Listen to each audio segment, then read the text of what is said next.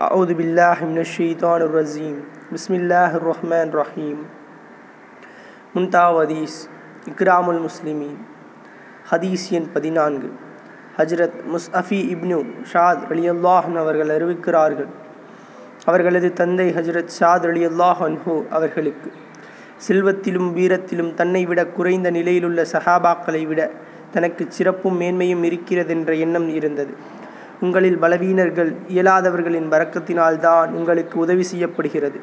உங்களுடைய தேவைகள் நிறைவேற்றப்படுகின்றன என்று நபி ஸல்லல்லாஹு அலைஹி அவர்கள் கூறி அவர்களின் எண்ணத்தை சீர்திருத்தினார்கள். நூல் புகாரி.